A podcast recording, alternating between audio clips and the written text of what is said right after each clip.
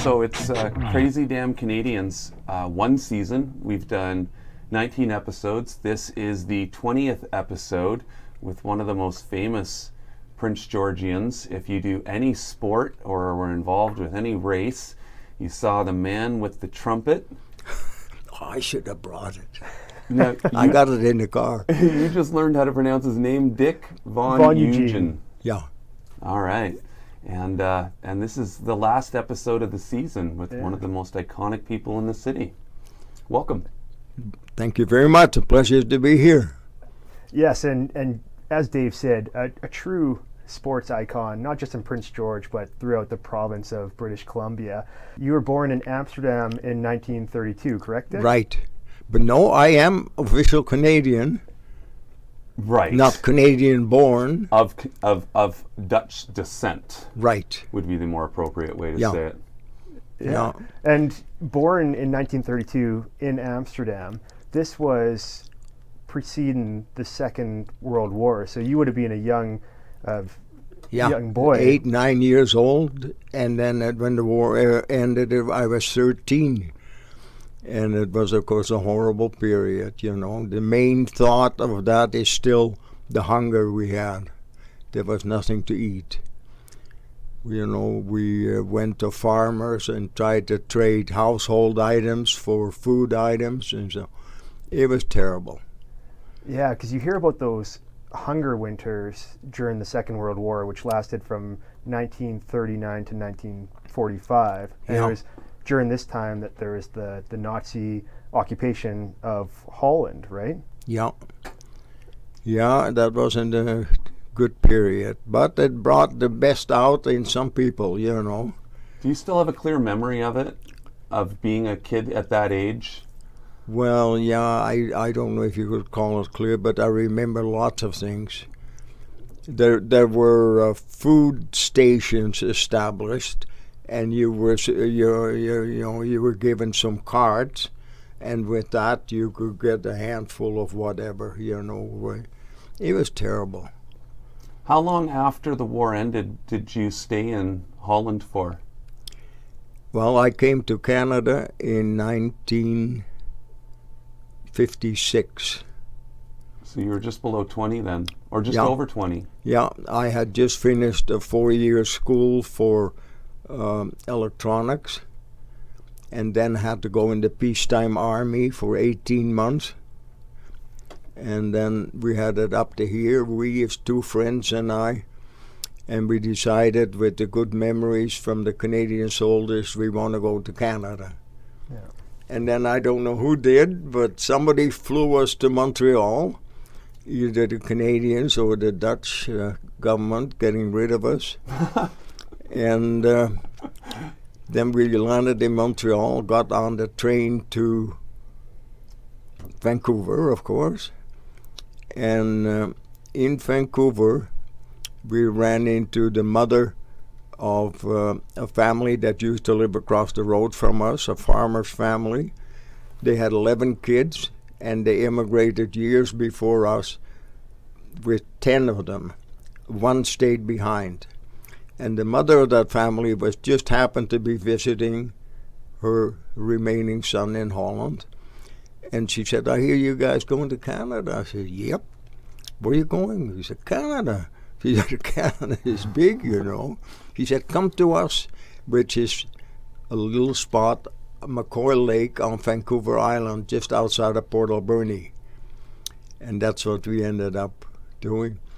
The daughter there took us the next day to the, this was a Friday evening, took us to the marshalling yard from MacMillan and Bloedel. And we got hired on as chokerman, the lowest job in the wood circuit, you know. And um, Which requires some muscle, right? And but maybe whatever they saw in us, they we were hired, and they, they told us to be at the road at that particular spot at 3:30 in the morning. What?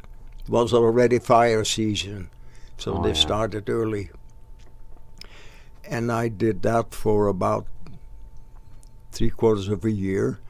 And then we happened to be having sitting lunch, and next to the guy that was in charge, the foreman, Alan West, And uh, he looked at my hands. He said, You haven't worked much. I said, No, this is my first job. School, peacetime army, and now I'm here. He said, What do you go to school for? I said, uh, Four years of electronics. Oh, he said, we're just starting with two-way radio. Instead Monday getting on the uh, crummy to go to the woods, get on the crummy to go to the shop, and tell him you're the radio man. No way. no question, no nothing. Wow. And that eventually led to a career with West Coast Motorola, or Well, yeah. So um, then BC Tel at the time had an idea. They had 17 camps on the island and 17 radio men, and they said we can get rid of these guys if we farm this out to BC Tel at the time. So they did, and there I was. And somehow I got in touch with Motorola and looked after the installation of most of the gear then for the Department of Highways. And then uh, they asked me to come to Vancouver and do new installations throughout the province. So I got to see the whole province. And um, then we had a strange guy in charge. They couldn't stand him in Toronto, so they shipped him to the West Coast, Mr. Patterson. I mean, everybody went by their first name, not Mr. Patterson. And he said, uh, Well, I think you got certain qualities that will work in sales, and we want a technical sales rep in Prince George. I said, Sales, you know. Well, he said, You'll do it. So that's how I ended up in 1965 in Prince George and still here and loving it.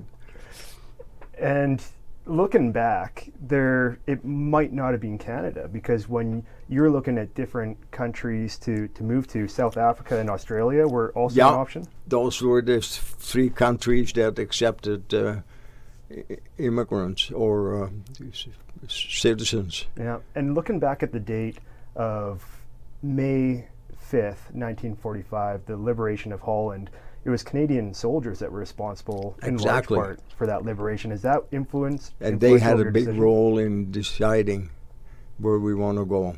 Yeah, and one thing I find extremely remarkable, and Dave and I were just talking about this before the podcast, is during the, the Second World War, your family family courageously housed a Jewish family Yeah. and were able to successfully hide them from the Nazi occupation. I know. And What we had a like? little spot where they could dive into on the second floor and put things over their head again. And we had several visits from German soldiers that were suspicious. And eventually, that family moved out to another location. Probably word got out that, you know, there's a Jewish family in the neighborhood. Go and have a look. Yeah, what a horrible time. Did they end up getting away from the Germans? Like, did they yeah, live? Yeah, they went to Okay. another location and they uh, they were fine. We stayed in touch with them after the war. Really? So where did they end up after the war? Do you remember? No, probably still in the same place I was, Soest, Soestdijk. That was at that time uh, the a Queen's uh, residence. Really? And was it Queen Juliana Yeah. at the time? And, and she was actually brought to Canada, to Ottawa, during the Second World War, That's correct? right, and had a child here. In, in Ottawa, yeah. yeah, Yeah, and I, during subsequent to the war, when you're still living in Holland, you had a very progressive thinking school where a lot of the curriculum was student ran. Students were the janitors. I you know. did your own disciplinary action. What was that like? That was, I can often think about it, and it was phenomenal. The name of the guy that started that was Kees, that was his first name, Kees Boeke. And he was very free in his approach. You could select your own curriculum. If you want to do sports all day, that's fine, you do that. And then you soon come to the conclusion that that's not going to get you anywhere.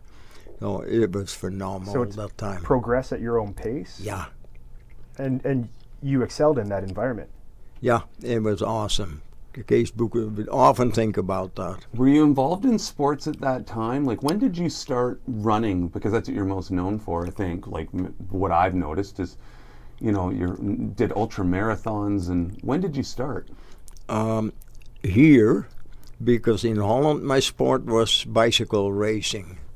Right. And I tried that here for a while, but some reason it didn't click.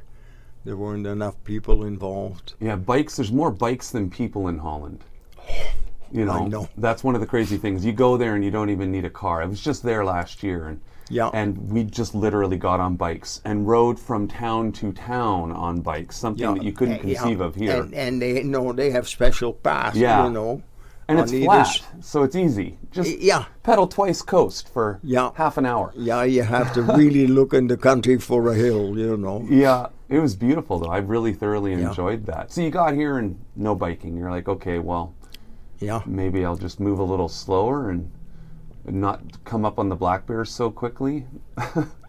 Yeah, no, it was uh, good, but we uh, I went with two friends, came to Montreal, Vancouver, the island, MacMillan and Bloedel, and uh, yeah, then I ended up with two-way radio with Motorola, and um, we had a strange guy in charge.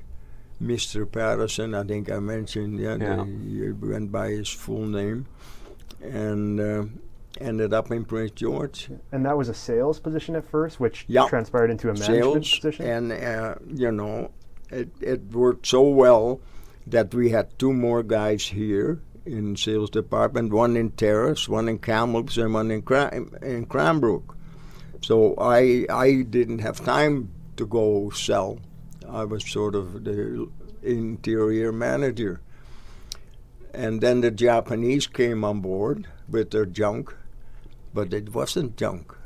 Their equipment could do things that we couldn't do, like having very widely spaced frequencies from the logging business, for instance, uh, in one radio. And um, it turned out that it wasn't junk, it was good stuff. So why did you say they're junk? Was it that people thought it was junk at the time? Is that where that phrase Well, came from? Well, yeah, I- who could make a better radio than Motorola, you know, Right. type of thought. And uh, they did, and they did very well. So eventually our market sort of shrunk, and I was by myself again. And then um, the guys from from uh, Vancouver came up. They said, "Well, you can keep on working, but you're gonna move to Vancouver." and were you in your early 60s around this time? I'm sorry. How old were you then? I, I was 72, and that uh, was retirement for me. No, 62. So you worked for Motorola from your 30s in 1965 all the way up till like 90. Yeah, In the 90s. 33 years or so. Really? Yeah. And that's when you retired. One job. You worked on radios your whole life. Well, Or it with radios. And uh, yeah, in the end, it was sales. Yeah. Wild. And so where was your um, primary like coverage? Were you working in logging or were you selling like to consumers?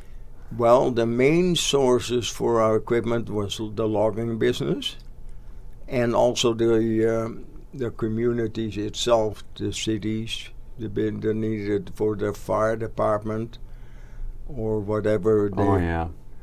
could use two-way radio for. So See, I never even would have thought that was a job. Like I wouldn't have even really thought about it. You just you're so used to now. You just go to um, Walmart and buy a package of radios. But I guess at one time they were. I mean, logically they were.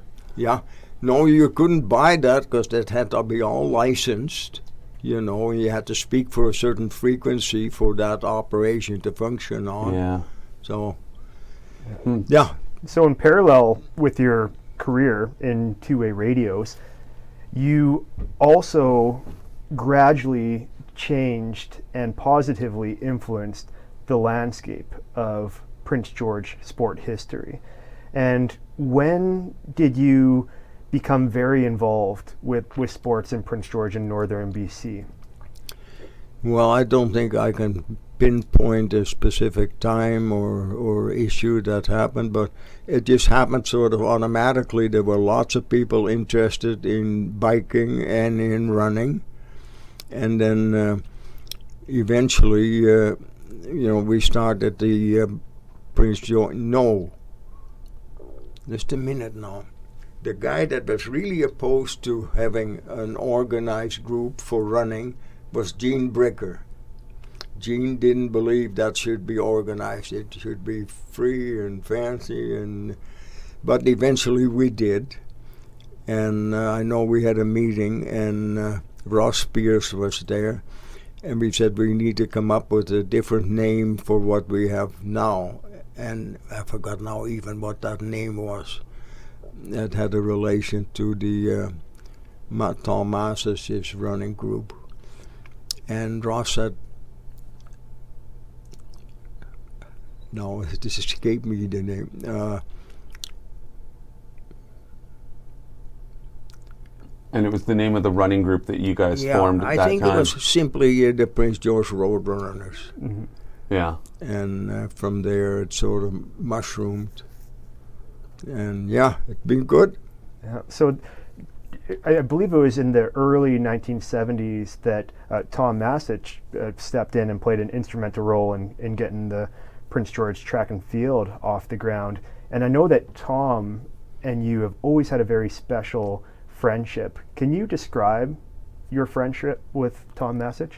Yeah, Tom was awesome because he started the first road race in Prince George, which was from the Spruceland Shopping Center to uh, the first bridge going north. I forgot now yeah, the Salmon River. Salmon River, and uh, that proved uh, kind of dangerous.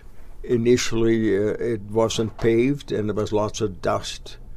Uh, and then eventually, um, he decided to move it into town and created eight and a half mile loop. And yeah, he was a big part of that. And then uh, he said, "Well, I'm with the running club on the track. The road runners should have a separate issue, you know, and do it." And that's where we came up with a meeting.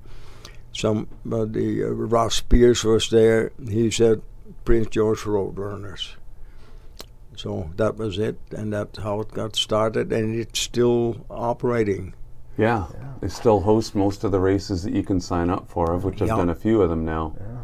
And that specific race that you're talking about, Dick, is now called the Labor Day Classic in, in September. And before that, it was called the Prince George to Boston Marathon. Exactly. Sorry, I missed that.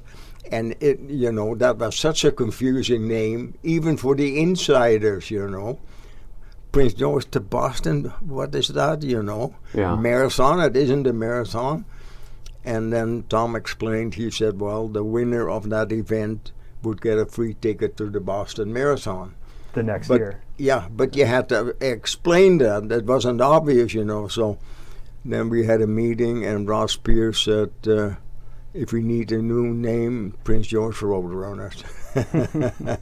And it's interesting that the total distance for that race, the Prince George to, to Boston Marathon, now called the Labor Day Classic, is 17 miles because that's not a, a traditional length of a race. It's not the equivalent of a full no, marathon. it came from the original finish point, starting point, when it, eight and a half mile out, and eight and a half mile back at the uh, Spruceland Center. Yeah, so from Spruceland Shopping Center to The Salmon River Bridge Yeah, and back. No. yeah. That's got to be more than eight and a half miles out. No, eight and a half out. Eight and a half mile in, 17 mile. No, you can Really? measure it, yeah. Challenge. You have to go run that distance and record it Oh. just to double check, okay? yeah. and let's talk about some more legacy around the, the Prince George to Boston Marathon, specifically the 1979 event, because there are some special people in attendance at that day. I know.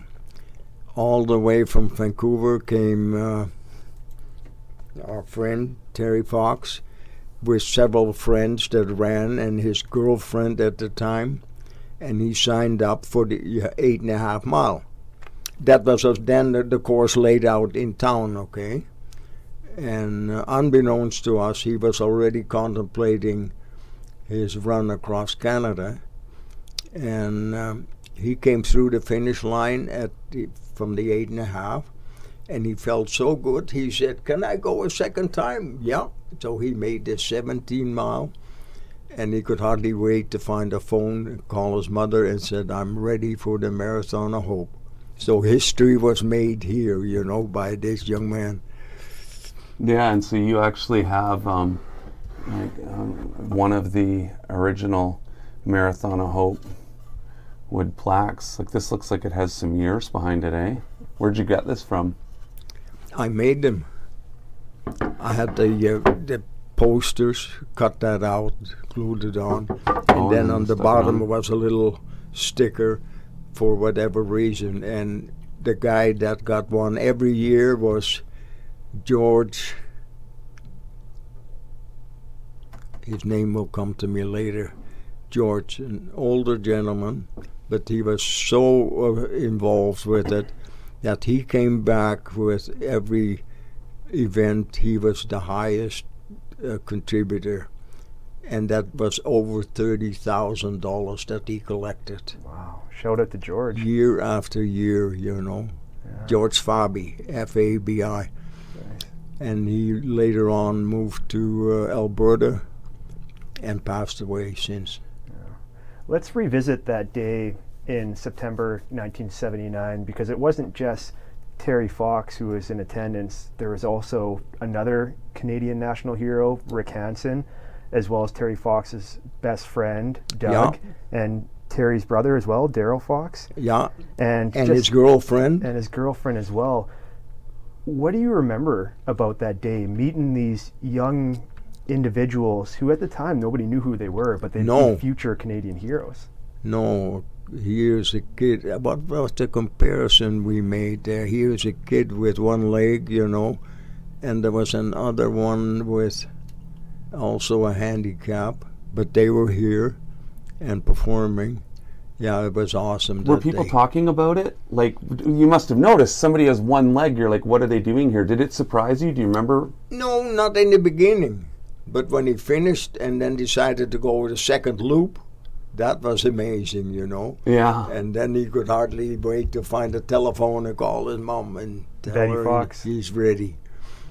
Yeah, what a kid. Both, you know, Rick Hansen and Terry Fox, eh? Phenomenal young people, despite the handicap that was given them. Uh, they did fantastic. Yeah. Dave and I, we had Rick Hansen on the podcast earlier this year, and just preparing for that interview and uh, learning more, reading his book, and learn more about his story and everything that went behind the Man in Motion tour. It just made us recognize like how proud we should be as a nation to to have individuals like Rick Hansen and, and Terry Fox that went on to inspire so many. I know, I know. At that that age, you know, eh? Just kids. Yeah. Yeah, Yeah. phenomenal. Terry Fox was in his early 20s when Yeah. he started his Marathon of Hope. Probably his late teens or 20 when he came up here in 1979 for the PG to Boston Marathon. Yeah. Do you remember? Did he? Did you get to hang out with him afterwards at the event? Afterwards, he need, I need a phone. Need to call my mom, you know. And oh, uh, yeah, phenomenal. Yeah. That was absolutely uh, a wonderful event. And just the fact that you already mentioned it, but that September in 1979, it was that event that gave Terry Fox the confidence to start the Marathon of Hope the next year. I know. That's why he needed a phone to tell his mom. He felt after 17 miles and feeling good, he could do whatever it takes to run across Canada. Yeah, and, and during this time, were you competing as well in these events? Because you also, like Dave mentioned before, got into some ultra marathons and some really, really long running distances. Yeah. I can't remember if I actually ran that day or just organized it. How many races have you run? Do you think? No clue. J- Too many, eh? You Yeah. ran a lot. Yeah. When did you stop running? Uh, that's a good question. I don't recall particularly. Yeah. Were you running into your 70s? I you know I was so? 72 when So- I quit running. 72 when he stopped running, eh? Yeah. So, with being born in 1932 in Amsterdam, does that make you 88 or 89? 89 in a couple of days. Oh, wow. Well, so, at the end of July, it's your 89th Yeah. birthday? Well, happy Yeah. birthday in advance. Well, thank you very much. Yeah, that's a good. So, in, in the races that you ran, um, a couple questions then. I'm just curious. Do you remember or have any idea what kind of was the longest distance race that you ran? Well, it started when I was 40, and I decided we should run a kilometer, not a mile, for every year I've lived. So we started with the birthday run. And I'm not sure if it was the first one or not, but we ended up eventually at Mount Robson and did that trail all the way to the chateau there they have. And then you could branch out to another area where you could almost look into Alberta. So you were running vertically. Yeah, Wow. yeah. For your was- birthday runs. and back. It c- uh, counted both ways, Yeah. you know. So, yeah, And you did those up until your 70s? 72, and then I thought, well, that's enough. So at 72 70 kilometers. At 72, you ran 72 kilometers. Yeah, Yeah, that's crazy. yeah, but there's not there's there's guys here, these ultra guys, you know, that think nothing of running a hundred k. Yeah, but that's there's there's the special people and there's not that many. I ran 42 kilometers. I ran one marathon and couldn't walk for 4 days. and said I'll never do that again. I'll run half marathons. I love them. I love running. Yeah, But there is a limit. yeah, there's a limit and 72 is double what I ran and couldn't walk for 4 days. So you're a different Well- sort of human. I remember we were going to gather a, a group together at Otway at six o'clock in the morning to do maybe it was the 72k, okay, something like that. No, it was my 80th birthday, and I didn't run, but I organized it, brought water here and there. And um, I got there at six o'clock in the morning, and they all looked kind of sweaty and dusty. I said, "What's up?" Oh, he said, uh, we thought we'll run an extra 20, then we can call it the 100. So yeah. There were a dozen people, women too, that ran a 100K that day. And that was 9 years ago. Yeah. So, in all of your runs, can you remember anything that was just like a really crazy story or a really crazy thing that happened? Maybe an animal encounter or someone who did something exceptional? Like, is there anything that sticks out? No, I don't think I can pin a particular uh, incident. It, but it was all good. Running was just, you know, awesome to me. Did you prefer running by yourself, or was it more of a social thing No, if we could get people together, that was much more fun. But it was not easy. Um, there, there was one guy, I, Jeff Hunter, I think was his name. He was an ultra guy, and uh, he wouldn't think anything of like that day, um, you know, to put in a hundred k. Now, Dick, there's going to be a lot of runners, uh, a lot of members with the Prince George Road Runners that are listening to or watching this podcast. What kind of advice would you give to somebody that might just be starting out with running, or they might be a year or two into their running career? What kind of advice would you, as somebody who's done these ultra marathons, who's helped develop the sport of running in Prince George and the region, what kind of advice would you provide these people? Well, you have to sort of maybe set an example, and uh, and don't overdo it, and but just start and build it up. You know, um, anybody can run, I assume. Although you hear, hear from people when you suggest they run, they say, "Oh, I can't run now." if you can walk, you can run. You know, Yeah. but uh, yeah, awesome uh, activity. I think I would recommend it to anybody. Did you do any other sports? Or what, what other sports were you heavily involved in over the last years? Well, my, my sport in Holland was bike racing, and uh, that was, uh, you know, something big in Holland. Everybody's got a bike, maybe two, and uh, uh, you know, the cycling club I belonged to had a circuit laid out in a polder flat. And it always was a headwind, no matter which direction you went. Yeah. Uh, but uh, here I leaned more towards running and skipped the bike. I- didn't you also skate though? We were talking about just before the show started. terrible. I have uh, had a twin sister and a younger brother, and they could skate like devils. And I tried, and I couldn't. Just, just lack of balance.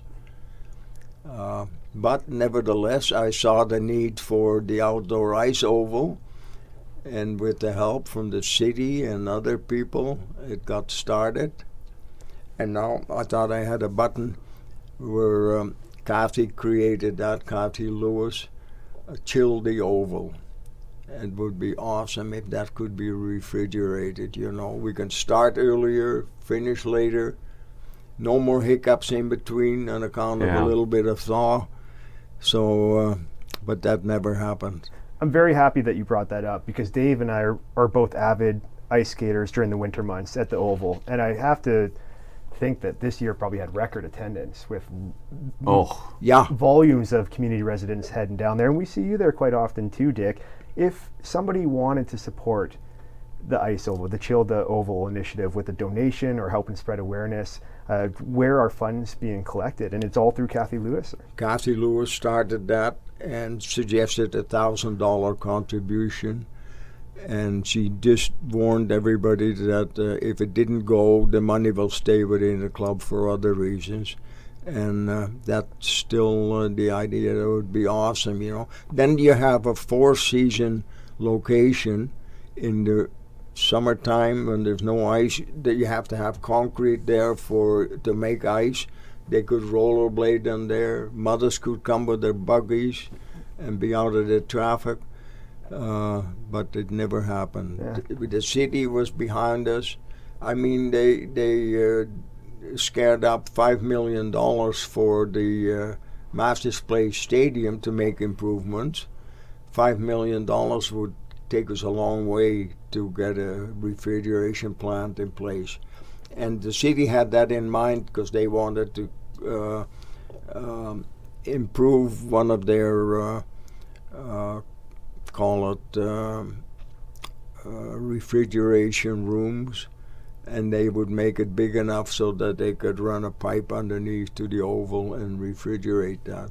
And then we'll have a, a concrete service and people can use that in the summer for whatever. Then it really truly becomes a four season multi sport use facility, right? Yeah, and you you can't help but feel guilty for all of the volunteers who are, are putting in so much hard work for the ice oval and then all of a sudden the temperature switches to plus three and the ice is melting and it's closed down it would be truly phenomenal if we could have that oh, permanently just turn the knob and say, "Here we go again." yeah. That happened to us quite a few times this year where even when it was cold, Yeah. but the sun hitting it, Yeah. unfortunately, just warms the ice up. So, you know, we live in that's one of these things where the temperature's Yeah. changing so much that it's only a few months. We have a long winter, but it's not ironically a cold enough winter And not to not maintain snow steady. on the ski hills. That's right.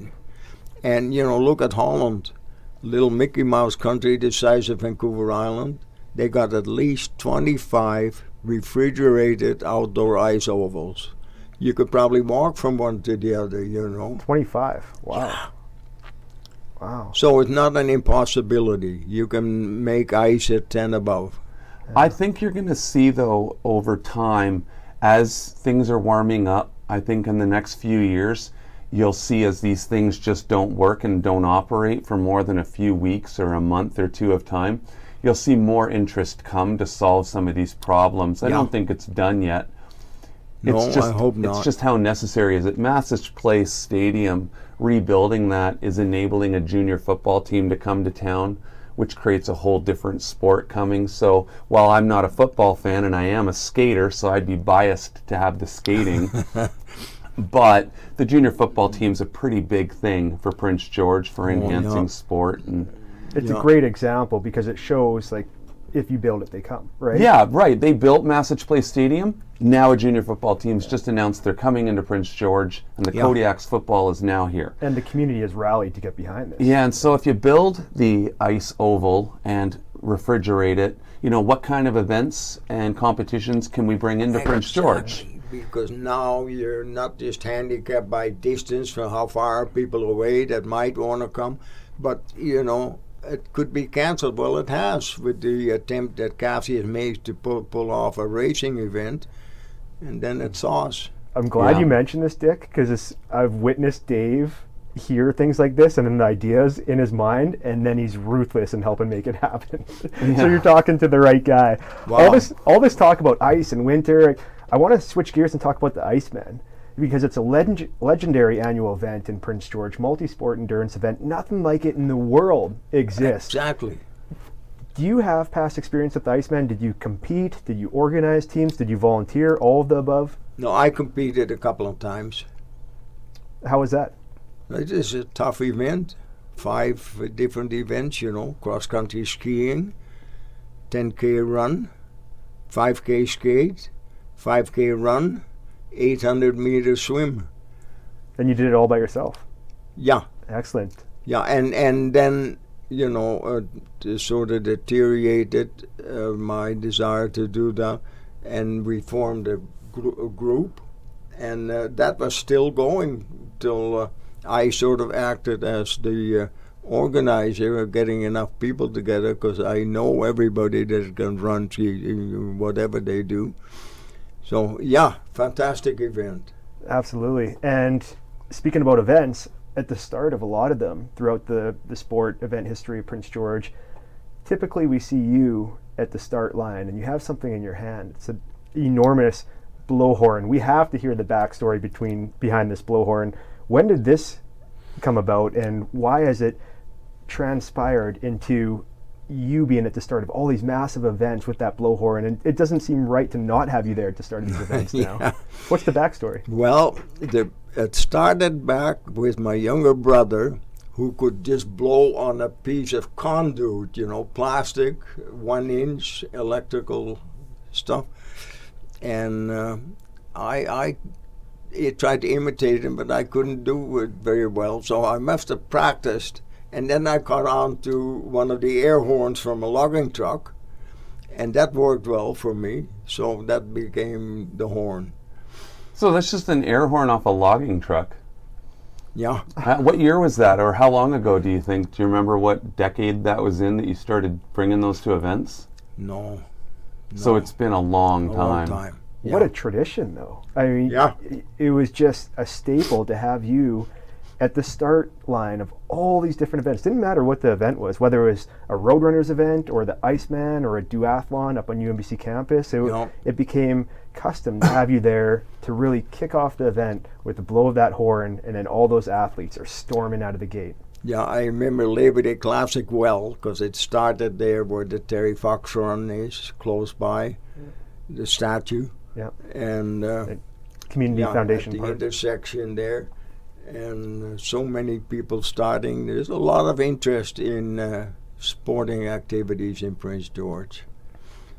Oh yeah, blowing up now too. It's getting Yeah. much bigger every year. Yeah. Yeah, I mean, more and more events and more people involved. yesterday, what was the announcement? One year out into the BC Summer Games in 2022, and Right. a- another remarkable event for not just the city of Prince George, but northern BC.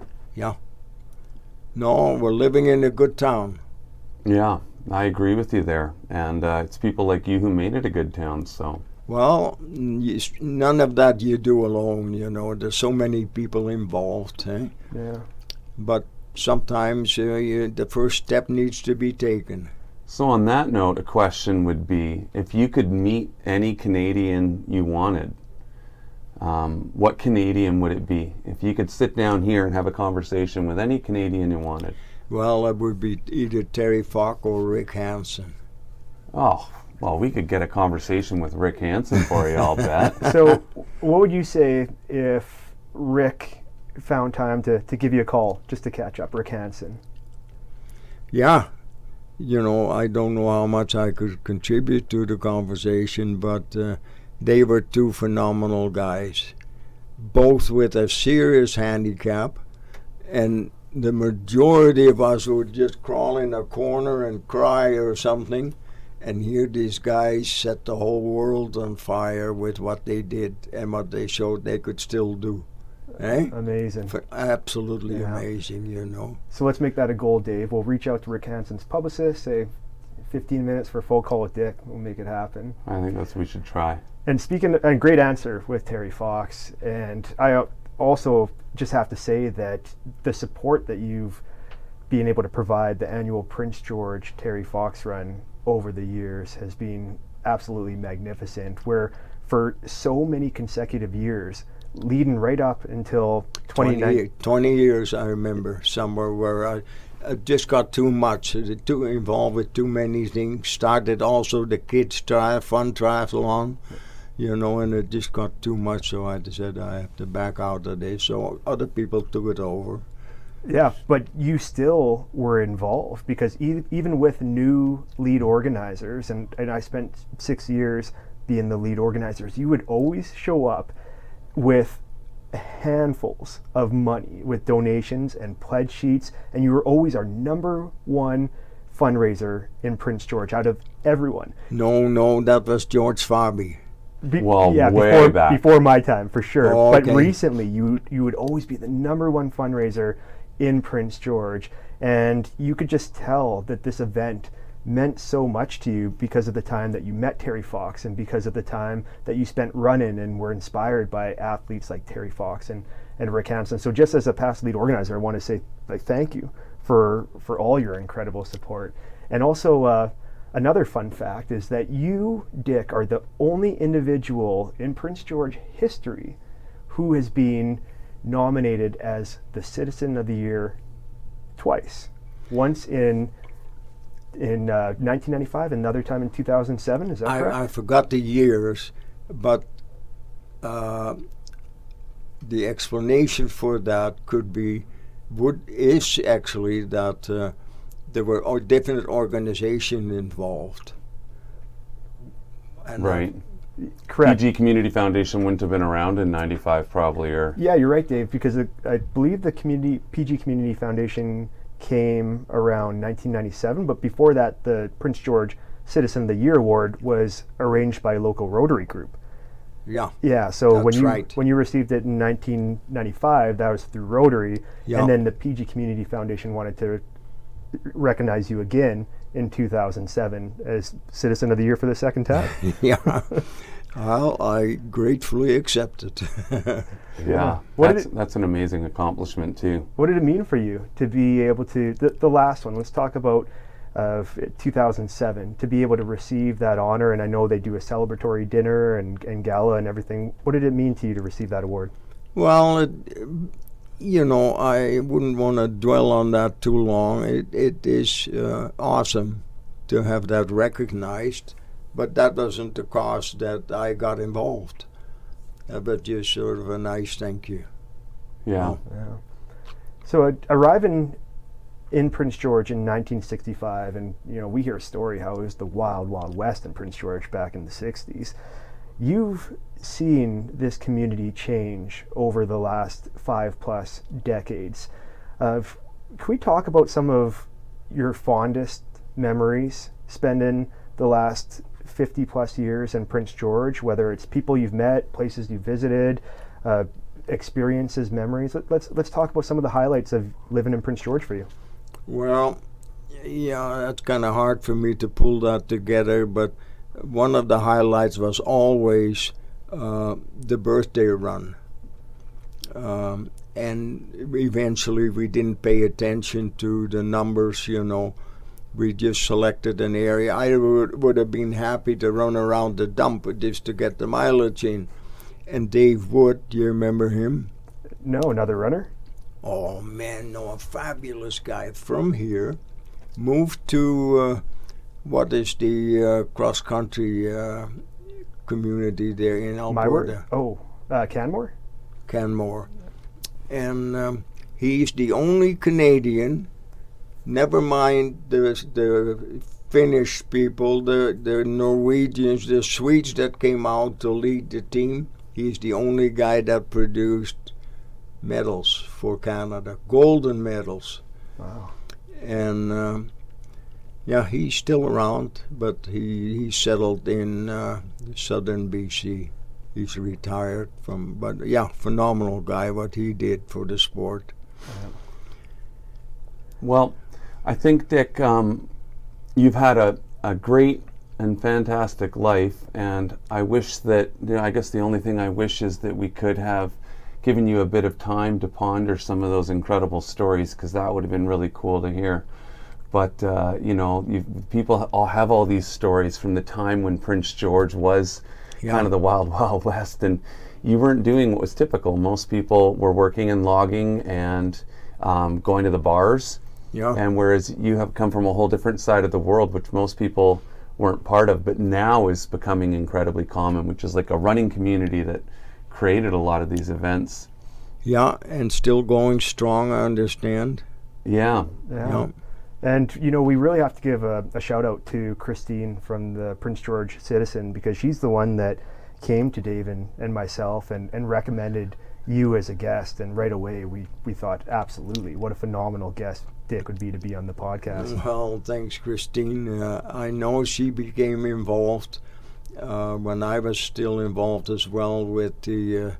Uh, uh, what what is the name now for 55 and Yeah, over? senior games. senior senior games. Yeah, yeah. you were very Yeah, involved in and that, right? That went from town to town to town, all across Oh the my province. God, I can't believe I'm almost close to the senior games.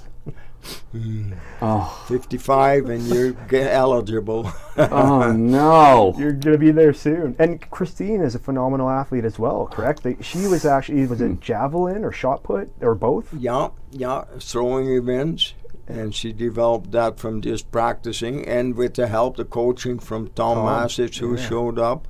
What a coach Tom Masich is. Oh, eh? yeah. Like, just What- for him to be able to identify every micro movement of an athlete and make little uh, subtle adjustments, and it can make all the difference when they're performing as an athlete. What a guy! I know he's been phenomenal. He's produced some extraordinary athletes, you know. Alex. Treasure, Olympian. Yeah. Which one? Alex Treasure. F- Is that the high jumper? yeah, another Yeah. phenomenal Yeah, Olympian who I grew up in. Prince George. And still involved in the states with the sport, you know. yeah. Yeah, Tom is not very well, unfortunate. Yeah, well, I, I, I hope that Tom might be listening or watching this, and just uh, a shout out to Tom. We're all thinking of him and thankful for his legacy in this community. Yeah, and maybe you can urge him to come out. He will have lots of good stories. Yeah, that'd be. You know, I Tom has always had such a brilliant sense of humor. Whenever we run into him at the Terry, annual Terry Fox runs or at any sporting event, he's always cracking jokes and throwing out those one-liners to make everyone Yeah. laugh. Maybe that's a good idea Yeah, for, for another guest. to bring out Tom and your Yeah. neighbor Laura Lynn, great, great friends with with Tom, and Yeah. she's always mentioned how he's played a, a large role in her sporting career and history as well. So that's the thing about Prince George. Like we, for a smaller community, we have produced so many amazing athletes, incredible athletes. Yeah. Lots of them have gone far places. Others have just stayed within Prince George, but have still performed at a high, high caliber. And you're a prime example of that, Dick, where you're celebrating a 72nd birthday and going out for a 72 kilometer run. so, what day exactly is your birthday? July 25th? 24th. 24th. Okay. I think we should set a challenge to the community. July 24th, 2021, everyone go out for a run. You don't have to run your birthday age because some people might not be able Just to do run that. around the block. There you go. Just There go you out go. for a run on July 24th. That's I a think challenge we'll make to you, this Dave. a social media campaign and put it Exactly. out. A happy birthday to Dick. Yeah, that's Wow. a challenge to you. That's a There you challenge go. to Andrew. It's a challenge to myself and everyone else in the community and region on July 24th. Go out for a run to honor Dick and his legacy in Prince George. Awesome. I won't be there. Yeah.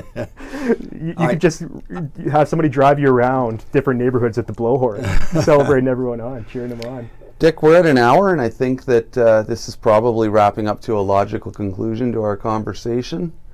Um, or we risk asking you questions you're not going to have answers to. Because I don't know enough more about the running community unless Scott has something else that's picking at your brain.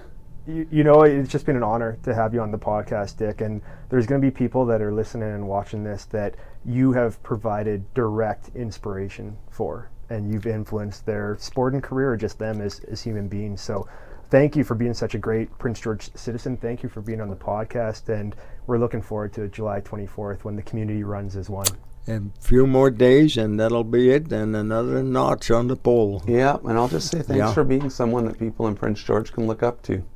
You know, you. and I'm grateful that you came here and shared a bit of your story, which, like I said to you at the start of the podcast before we started filming, will be preserved so people can always look back and hear a little bit about you and hear a little bit about your childhood right up till how the running community started in Prince George. And uh, Yeah, it's great. from really appreciate it. From track and field, uh, sort of evolved a component in road running, yeah. and that's the simplest. You can step out of the house and start running. Eh? Hopefully, we see you at some more events with your horn. Hopefully, you're not done yet. I haven't Well, done some for a while. I should have brought the horn up. I think when we have the games, though, you have to make it a goal. The games will be a big one, so Yeah, Yeah. The- you know. I, I think for the BC Summer Games in 2022 to officially commence, it has to be you, Dick, blowing that horn, and then the games get underway. Yeah. who knows? Keep me in mind. Absolutely. All right. Thank you so much. But I'm getting older, although I'm using as a target my mother. She passed away when she was 92, so that's my target date. but you never know. Eh? Plenty of time. Yeah. Gentlemen, thank you very much. Interesting. Thank you, Dick. Appreciate it. Thank you, Andrew. Thank you, Dave.